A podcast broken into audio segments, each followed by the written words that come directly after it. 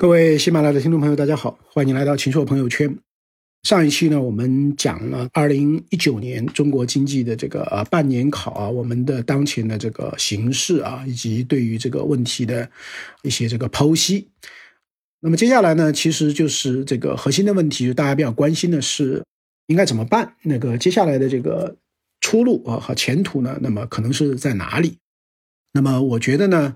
从总的一个方向上来讲呢，我并不是很主张啊，就是过度的去通过这个政策的这个刺激啊，等等等等，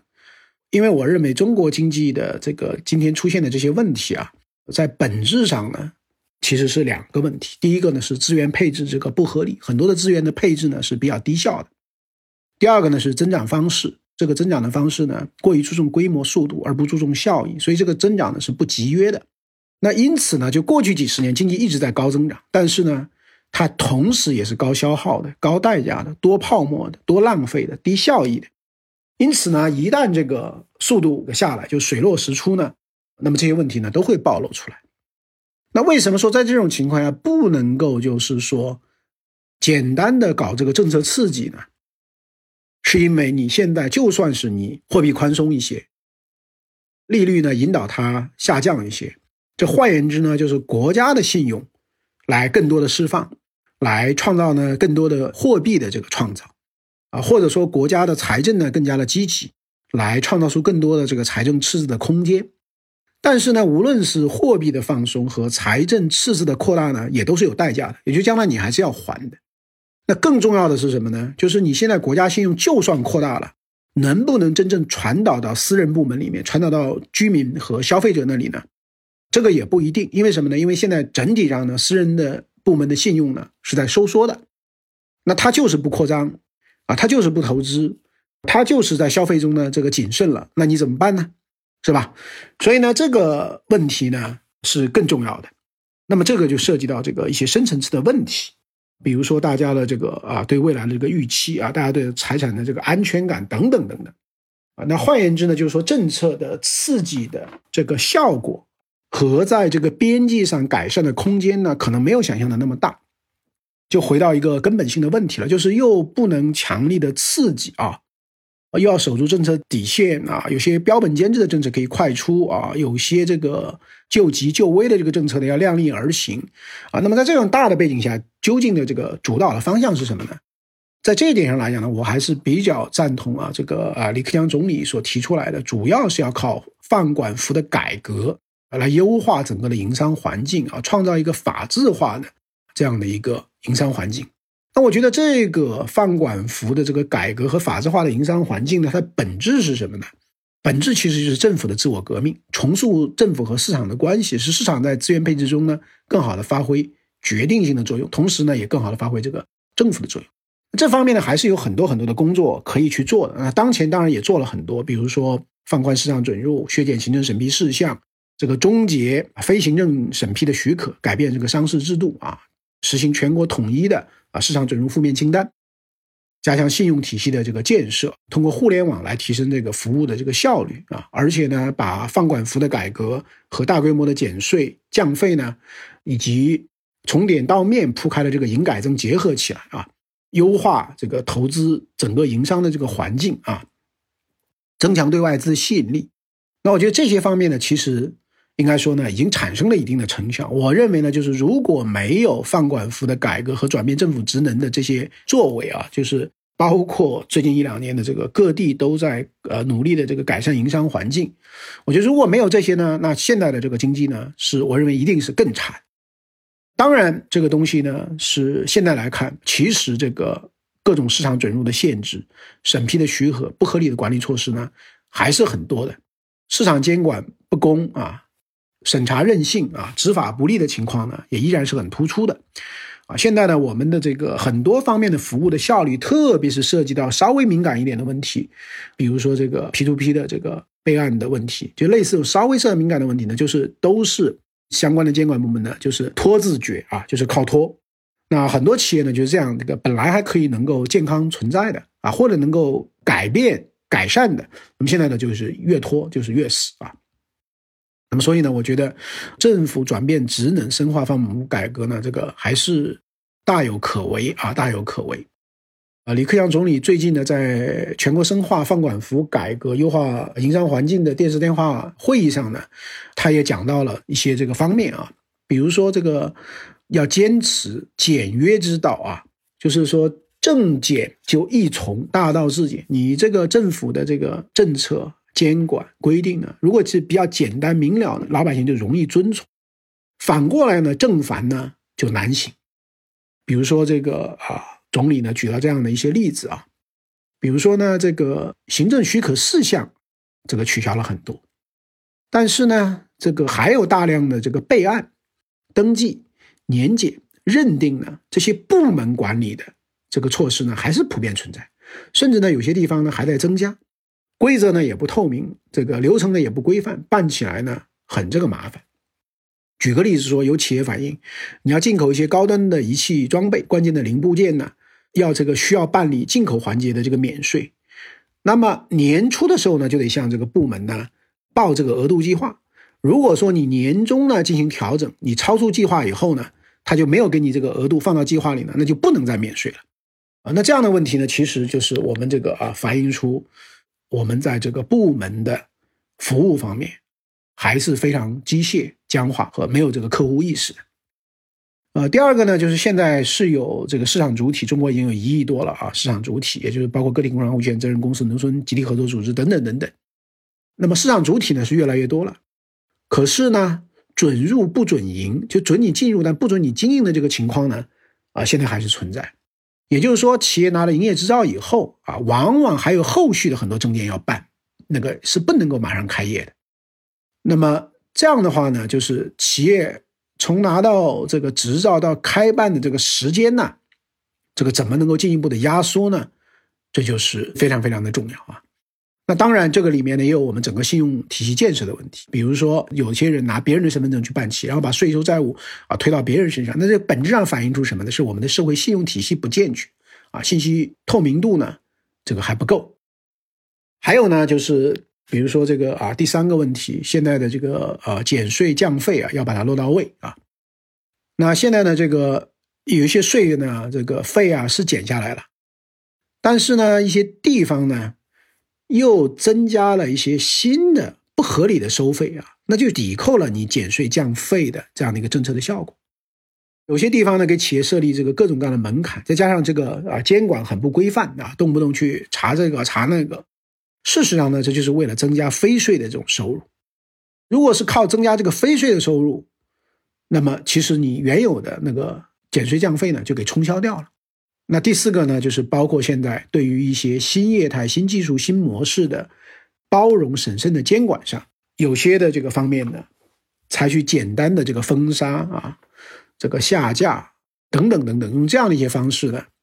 也是。缺乏包容性，那么这样的话呢，对于新兴的这个经济的动能呢是非常不利的，啊，所以呢，从这些方面啊，就是说，我们真真正正深化这个放管服的改革，按照市场化、法治化、国际化这样的一个原则，去真正创造一个好的环境啊，那这方面呢，我觉得这个空间呢，其实依然是很大。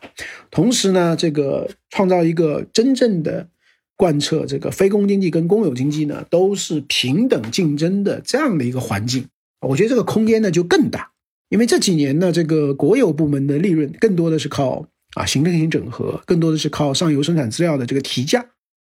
那相应的这个整个的利润呢，倾向从整个一个大的一个相对的这个占比来看，是越来越倾向于这种偏这个国有的这样的一种部门。啊，那这种情况呢，就最终要解决了，你必须深化这个改革，回到竞争中性的这样的一个原则上去啊。所以呢，这是我觉得，就是我们真正呢，应该是综合实质、制度性的这个环境的深化的改革呢，应该是更为这个优先和主动啊。啊，那最后呢，我想再讲一下，就是说，当前的这样一种情况下，我们对于整个的中国经济啊。如何还要建立起一个基本的一个信心啊？为什么我们说要建立这样的一个基本信心啊？那么我自己也经常在想这些这个问题啊。比如说，我到看到很多的这个暴雷、各种各样的问题的时候呢，觉得啊，其实就压力很大。但是呢，我自己也反反复复在想啊，就想了这个三个这个层面。那第一个层面呢，就是说中国今天总体的一个发展水平呢，啊，相对于发达经济体来讲呢，它还是有很多潜力。因为我们目前啊，并不是说已经到了人均两三万美金，我们现在就是今年有可能到一万美金，啊，那这个呢也是低于全世界的一个平均水平啊，啊，全世界呢所有的这个人均 GDP 水平大概一万一千多美金。那么我们只相当于这个美国的六分之一，日本、德国、法国、英国的这个大概四分之一还不到，所以呢，本身呢就是说还是有这个很大的潜力。如果社会稳定、人心安定，光我们这个人口规模、衣食住行的这种正常维持的这样的一种再生产所能带动的呢，市场就已经很大，就是坏不到哪里去的。现在的那个很多的这个以前历史上积累的问题，它爆出来了。它是以前存量里面的不良因素的一种引爆，它并不意味着就是整个中国经济的基础性的规模是缩小了，就这个规模还是很大。再说呢，就是每个人追求美好生活，它还是要升级的。所以呢，从这个最最基础的角度呢，我觉得其实坏不到哪里去啊。所以我前一段写文章，我就说，比如说你看这个东阿阿胶。上半年利润呢是下滑了百分之七十五到七十九，这个是好吓人的啊！感觉到啊，是不是这个企业都不行了？但是呢，我去看东阿阿胶资料的时候呢，顺带看了海天味业啊，海天味业的市值比百度的要高。我那时候看的时候呢，两千七百多亿人民币，是东阿阿胶的十几倍。那你说是东阿阿胶更能代表中国经济呢，还是海天味业更能代表中国经济呢？啊，那其实呢，就是东阿阿胶这个是非常典型的品质化的日用民生消费。对吧？它的这个市值，中国没有几个互联网公司能赶得上。二零一八年它的这个净利润呢，就有四十三亿多，而且比二零一七年还增长了百分之二十。所以我说，那像这一类的，你从基本面来看呢，那个海天味业是比这个东阿胶更能代表中国。那又比如说这个住啊，中国现在那个人均的。城镇的居民的住房呢，已经三十九平方米，这个的的确确是很大了。所以指望房地产在高歌猛进呢，这个它不可能还是那样的这个迅猛。但是呢，你看中国的这个城镇里面的老旧小区的改造呢，其实这个需求也很大。因为什么呢？因为二三十年前建的很多的楼房小区，当时的标准并不高，水电路气、电梯、公共设施、社区服务等等，这个就存在很多很多的问题。中国呢，现在还有上亿的人是住在需要改造的老旧小区里面，这个总建筑面积呢就有四十亿的这个平方米，那么就是说这一方面的投资，这个规模呢还是很大，而对于改善这个居民生活、保持房地产市场的平稳稳定呢，啊也有好处。那我们的老龄人口呢有两亿多，对于他们的这个配套服务呢也要跟上，所以呢就是说，单单就从这个衣食住行这些方方面面。啊，维持性的消费和改善性的消费，那我觉得就已经是很大了。第二个的话呢，就是中国其实这个中国的这个内部啊，它差异还是很大的。那么差异很大呢，这是一个这个需要解决的问题。但是呢，它由此呢也带来了一种就是国内的这个辗转腾挪的空间呢也比较有余地。比如像上海这样的地方，可能它对标的现在都已经是伦敦、纽约了。啊，那么这个他考虑的，比如说二零二零年，明年就要基本建成国际金融中心，这之后怎么办的问题？比如说深圳，我看深圳的政府工作报告，他提出来的是要打造世界全球的这个创新创业投资发展的最佳首选地。他认为呢，他的这个营商环境啊，要参考世界银行的标准啊，他要达到这个营商环境排名世界银行前三十名的水平啊，这是一个什么概念呢？就是中国的营商环境呢？世界银行去年十月三十一号发布的这个二零一九营商环境报告，中国呢是排在四十六位，啊，进入世界前五十。呃，中国的这个是谁代表中国呢？是上海占百分之五十五，北京占百分之四十五。那深圳提出来要到前三十名，其实就是说深圳要比营商环境呢，啊，比上海、北京都要强一截。那所以呢，这个就是这是中国领头的，一直在往前冲，让人们看到那个先进的地方，这个空间在哪里。那我们很多相对落后的地方呢，现在还在忙这个精准扶贫啊，在忙这个引进工业项目带动 GDP。那也有很多这个沿海的干部呢，调到了这个相对落后的这个地区，因为中国呢，这个全国一盘棋啊，所以呢，就是此起彼伏，不管排头兵还是落伍的，那这个中央呢都有目标要求，你都停不下来啊啊，所以呢，这个就是说中国的这种它腾挪的这种内部的空间呢还是比较大。那最后一个呢，就是中国，我觉得有一些地方的创新驱动呢，其实已经开始自生长了啊，自生长。比如说，我前一段跟这个啊杭州未来科技城这个一些呢这个进行交流啊，中国呢有二零一零年前后呢，有中组部国资委当时推动的，为了引进海外的高层次人才回来创新创业呢，当时在全国批了四个这个未来科技城，就是北京一个、天津一个、武汉一个、杭州一个。杭州批的是最晚的啊，大概就是一百二十三平方公里啊，但是现在的势头呢最好，它的人口呢从三万涨到了三十万，这个税收呢从十一亿呢涨到了两百八十五亿，已经有几十个独角兽了，企业的收入呢从两百亿到了五千亿，企业的数量呢现在已经有一万五千多家，啊，为什么会有这样的情况呢？我咨询他们的这个这个领导，关键就是人才，特别是民营企业，特别是产学研相结合的。成果转化和这个创新，那这个人才主要来自于哪里呢？第一是海归系，第二呢是阿里系，第三呢是浙大系，第四呢是浙商系，就全国各地的浙商回这个浙江去投资，所以呢引进了很多的这种两院院士、海外院士、海归人才啊。那这样的话呢，就形成了一个人才的集群。那政府呢，就是帮助去构建这个创业投融资、商务、法务、生活服务各种各样的平台，比如说政府。去引进这个科技文献的查询系统、世界专利的信息服务平台，然后呢，购买服务器基础软件，像阿里购买云服务，然后呢，免费向这些创业者这个开放。政府呢，又跟这个啊浙大全面合作，浙大的实验室和技术平台呢，又全部这个开放。那么，所以从这个案例来看呢，一个地方的创新经济能不能上去呢？其实不是看你有多少央企、国企、下属公司进驻，也不是看你的面积有多大。你规划的产业是什么？核心呢，就是看你能不能创造一个好的环境，让这个有创造力的各种各样的年轻人才、天下的人才愿意进来，来了呢就能得到好的服务，能够成事儿。因此呢，这个竞争的实质呢是人才的竞争。啊，我问了一下，就是杭州未来科技城呢，它现在三十万人，它平均年龄呢是三十二岁，绝大部分呢都是外地迁来的。那么这些的人的汇聚创造呢，其实是最最宝贵的、决定性的这样一个资源。所以呢，就是从这样的一些啊，我的一些感觉来看呢，就除非中国不以经济建设为中心了，也不按客观经济规律办事了，也不鼓励创业创新了，啊，或者说心有旁骛了，那么否则呢，我们的中国经济的基本。的这个维持性的这样一个能量以及新的这种动能呢，它是不会消失的，因为人还是在往前走，还在不断的想尽千方百计去实现它的啊这个价值啊，实现它的这个全面发展。所以呢，当前呢，我认为是一个阶段性的调整啊。那当然，这个结构性调整往往时间比较长，但是呢，这个我觉得逆转不了整个中国经济的一个大的方向。那今天的中国经济呢，所以啊，我觉得已经不能再用统的眼光了。而是要用分的眼光，就是经济呢已经开始分化分层，你会看到一些呢无边落木萧萧下啊，就很多暴雷啊，很多很多的问题，但是呢也有大量的是不进长江滚滚来。那么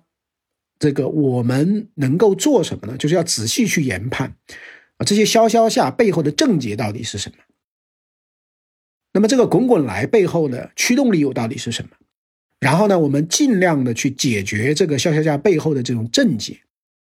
那么同时呢，更多的去推动这个滚滚来背后的这个驱动力的生长。那只有这样呢，我觉得中国的这个啊，从一个。